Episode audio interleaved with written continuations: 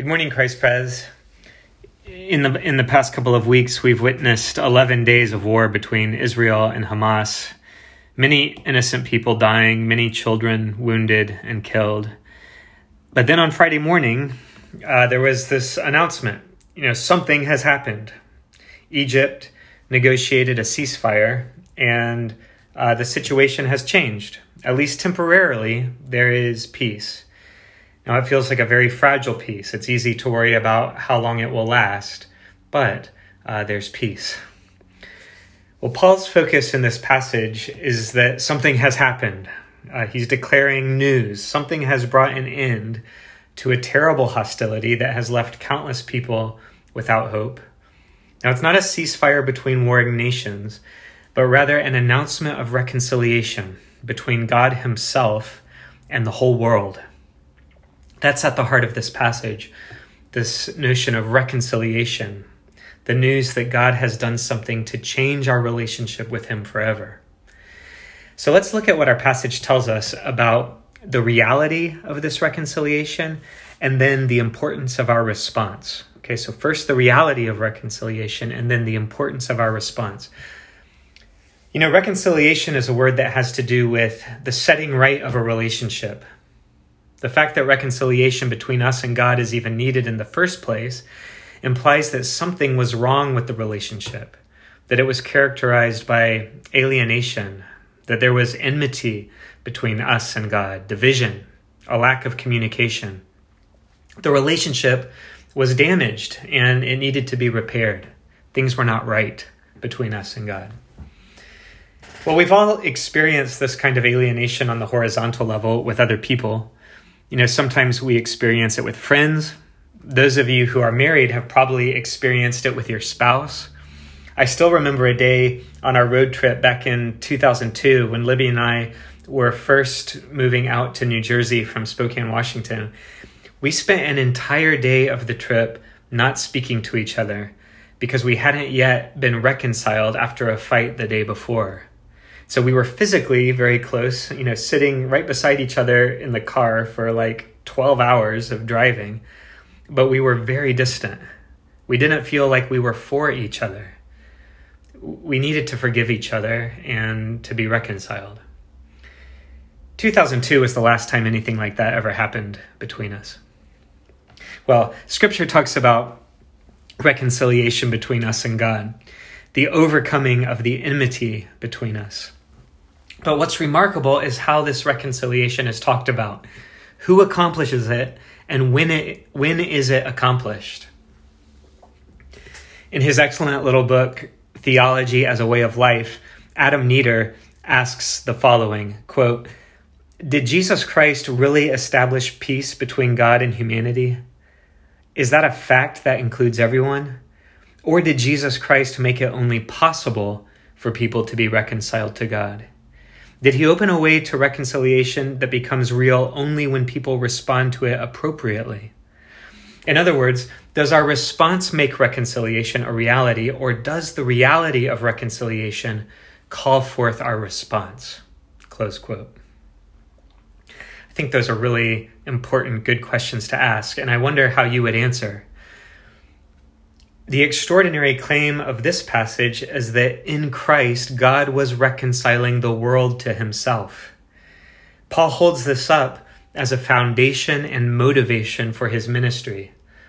Like before reconciliation is something that Paul is working toward or working for, it's something he's working from.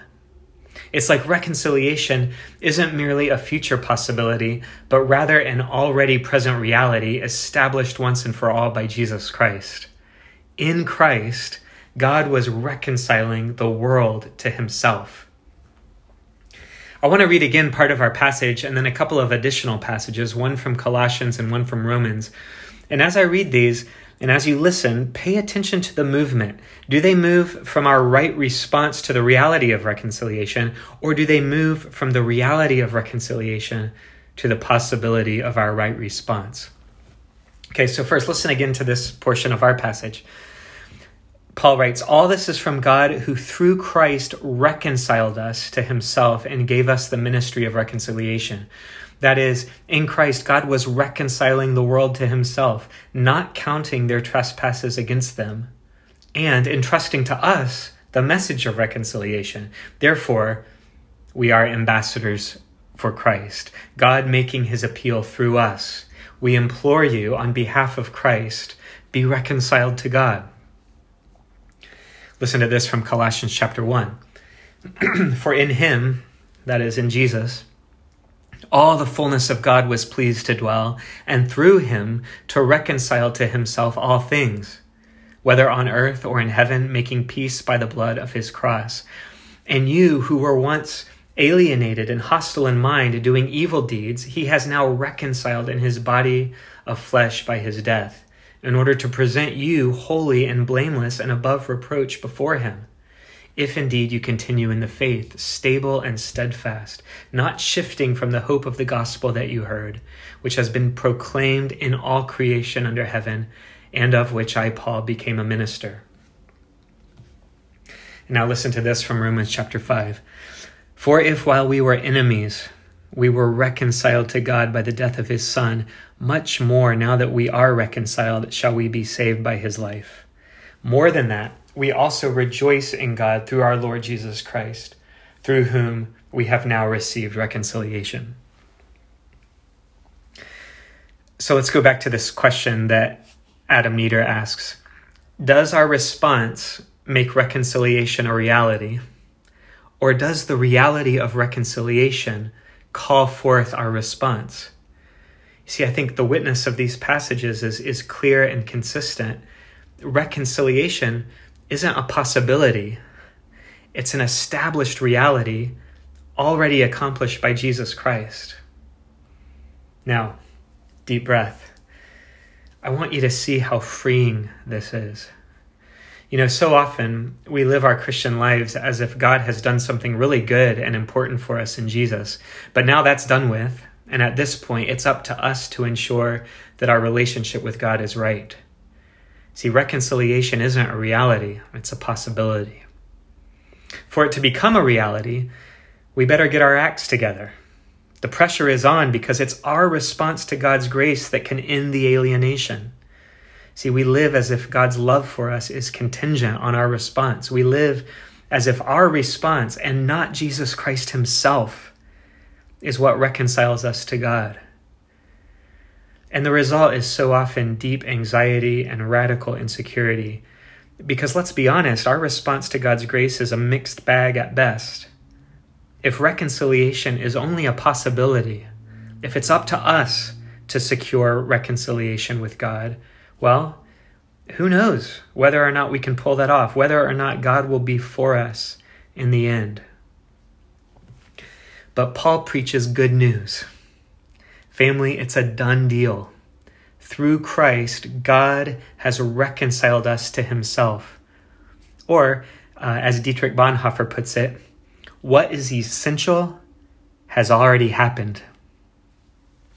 You see, the deepest truth about us is that Jesus Christ has lived and died and been raised from the dead for us.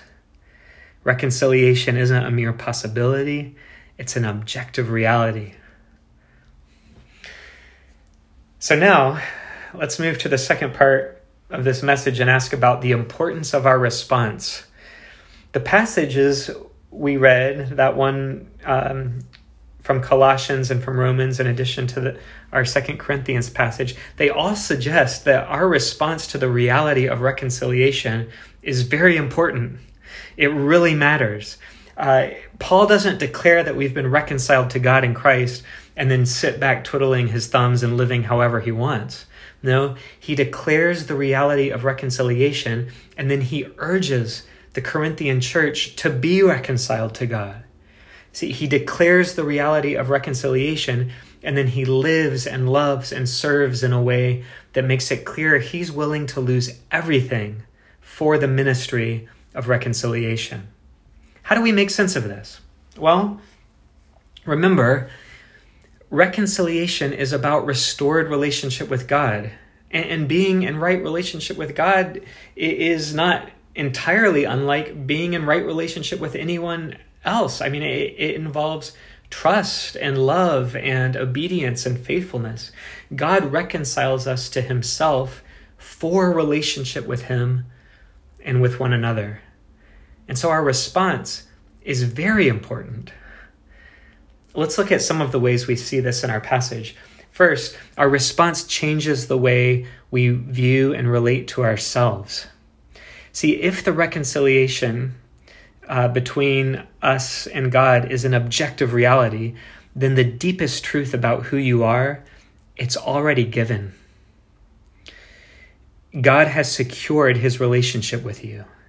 He's done it in and as Jesus Christ in a way that can't be undone, in a way that won't be undone the Christian life, the call of discipleship, everything that God is calling you to do in Jesus, it's fundamentally about um, living into the truth of who you already are in Christ.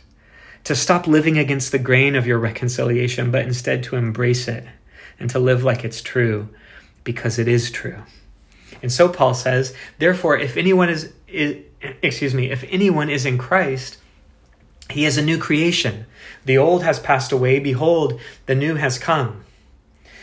In the Greek, there's no verb in that first sentence. And so there's some question about how best to translate it. Literally, it reads something like If anyone is in Christ, new creation. It's like the new creation is already breaking in, in you and in me. And, and so the call is to become who you already really are. It's a gift and it's a task. I mean, your identity is a gift given in Christ, it's already secure. Your task is to live into it, to grow up into it, to become more and more like Jesus Christ.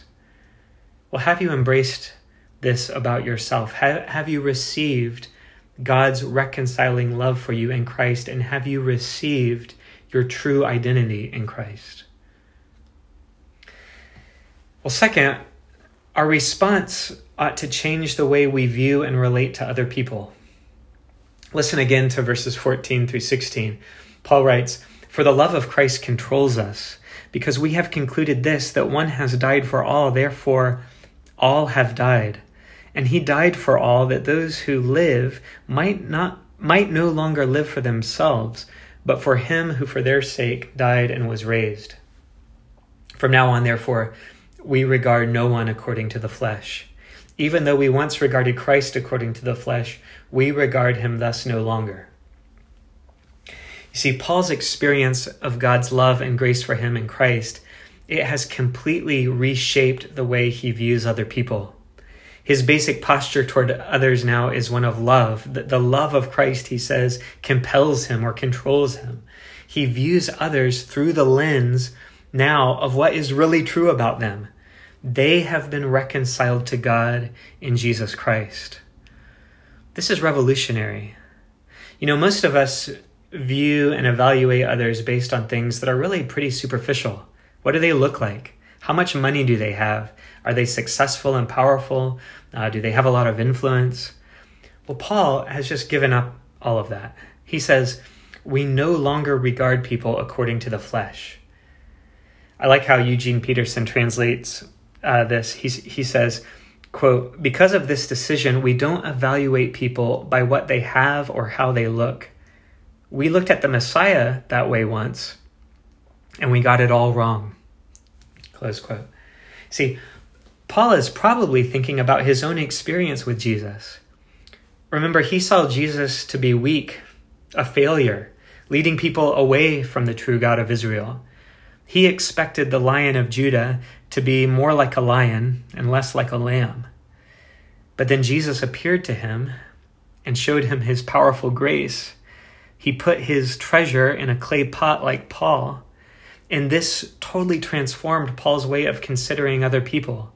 He stopped regarding them in the same way. What would it look like for you to view others in your life as people who not only bear the image of God, but as people for whom Jesus died, as people who have actually objectively been reconciled to God in Christ. Well, let me suggest a couple of practical things. First, viewing people like this would be a really powerful motivation to work on forgiveness and reconciliation. In Christ, God was reconciling the world to himself, not counting their trespasses against them. I mean, if God isn't holding the sins of others against them, how can we? If God is eager to remove enmity and to create reconciled relationships, how can we be content to live with divisions and hostilities among us? Remember that place in Ephesians chapter 1 where Paul tells us that God's plan for the fullness of time is to unite all things in Christ? It's like God's plan is that one day what has already been accomplished, the reconciliation of all things, will be known and experienced and displayed for all and by all. I mean, the world, having already been reconciled to God in Christ, will, will finally be united in Christ. Well, forgiveness and reconciliation at the horizontal level between between us that's a big part of, of that final end toward which we're all heading. Forgiveness and reconciliation, remember, they aren't the same thing. Uh, the sad truth is, in a world so marred by sin and evil, it's not always possible to be reconciled with other people, even after we've really forgiven them. So we can forgive without being reconciled. But I'm not so sure that we can be reconciled without forgiving. Not really. You know, sometimes we can fake reconciliation with others when we haven't really forgiven them. We can pretend like things are fine and go on in relationship when we're really harboring resentment and bitterness and even hatred in our hearts. But true reconciliation, especially the kind that will last into eternity, I think must depend on forgiveness imagine the end, the end when all things are united in Christ, including you, including me. You see, I don't know exactly what that's going to be like, but I don't think unforgiveness will be a part of that world. United in Christ, we won't be holding our sins against each other. And so there's an invitation and powerful motivation here to aim at that final reality right here and right now. Lesslie Newbigin says, a gospel of reconciliation can only be embodied by a reconciled fellowship. See, we have a motivation here to work on forgiving others and reconciling with others as much as we can. I wonder if the Spirit might be highlighting someone in your life who you who you're called to forgive and, and maybe called to do some work on forgiving, maybe even today, maybe this week. Well, second, as soon as we start to no longer regard people according to the flesh, we have a powerful motivation to tell people the good news about Jesus. See, reconciliation is an objective reality, but God entrusts people like us to share the truth of it with others. Remember, we are called to be the aroma of Christ and letters of the Spirit. Paul writes that God was entrusting to us the message of reconciliation.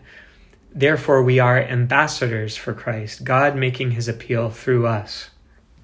You know, think about an ambassador. This is another great metaphor. An ambassador an ambassador is such an interesting role, an interesting position. If you're an ambassador, uh, it's not just a nine to five thing. I mean, sure, you might go to your office for a big portion of the day, but your job is is a all of life kind of thing. Your job is to represent the sending party. And that's a commission that applies all the time, 24 7. And so, how you relate to uh, the taxi driver or the cleaning lady or the elected official or the person serving you food at a restaurant, all of this is part of your calling to represent Christ. It's part of your new identity. The call isn't to convert people, to change people, to manipulate people into believing to make people act or behave differently. No, I mean, we simply get to announce and to demonstrate the good news. In our words and in our deeds, we get to communicate to others you are loved. God has made peace with you. There is nothing between Him and you. Life and mercy and grace and forgiveness are yours, ready for the taking. You know, remember your own story. Um, you know Jesus today because at some point someone shared the gospel with you. They shared it imperfectly. They shared it in weakness. They might have said some things that weren't theologically accurate. They might have said some things that weren't even true. But here you are. See, there are people in your life who need to hear the good news of God's great love for them in Christ. There are people in your life who need to know and to respond to the reality of reconciliation because this is what they were made for. Will you embrace your identity as an ambassador for Christ? Okay, so um, our response it changes the way we view and relate to ourselves. It changes the way we view and relate to other people, and then finally, it changes the way we view and relate to God. Because we see, and we see it clearly, that God is like unequivocally for us. He has already reconciled us to Himself. Sometimes we doubt that. I mean, sometimes we we really believe in our heart of hearts that God is against us. And the reason I imagine that we believe that is because sometimes it feels like God is against us. Family, he's not. He's actually far more for us than we are for ourselves. And so sometimes I think we experience his faithfulness as opposition. I mean, sometimes we, in his faithfulness, he opposes us, but he, he's not opposing the true us, not the real us, not not the not our identity in Christ. I mean, he's opposing us for our own good. He's opposing us so that we will become who we really are. See, his commitment is to see reconciliation through to the end.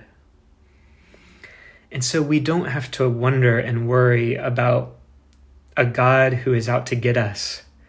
See, that God is a God that we've created. It's a God that we've made up. It's not the true God. That's not the God we know in Jesus Christ. The true God is this one who comes to us as Jesus and who lives for us and who dies for us and who is raised from the dead for us. I mean, he is the one who takes upon himself all the consequences of our sin and rebellion and enmity, and he removes it from us and he deals with it himself.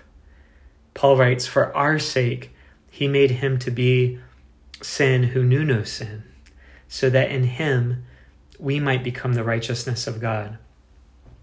Family, this is a God you can trust. This is a God who is completely for you. Well, God not only reconciles us to himself in the Son, but he also gives us the Spirit you know, today is Pentecost Sunday. And the truth is, everything about our response to the reality of reconciliation is the Spirit's good work in us and through us. I mean, here is true power in weakness. How will you be able to embrace your identity in Christ, fully loved and reconciled to God? That's the Spirit's good work in you. How will you be able to regard others not according to the superficial stuff, but according to their true identity as beloved, reconciled image bearers? See, that also is the Spirit's good work in you. How will you be able to pursue forgiveness and reconciliation with people who have wronged you and, and where there does seem to be division and hostility in relationships? I mean, don't you know how desperately you need the Spirit of God for that important work? And what about your role as Christ's ambassador? Well, it's the Holy Spirit who equips us and empowers us to bear faithful witness to Jesus. We need the Holy Spirit, family. And God is not stingy, He's not withholding, He's eager to share the Spirit with us. Thanks be to God. In the name of the Father, Son, and Holy Spirit, amen.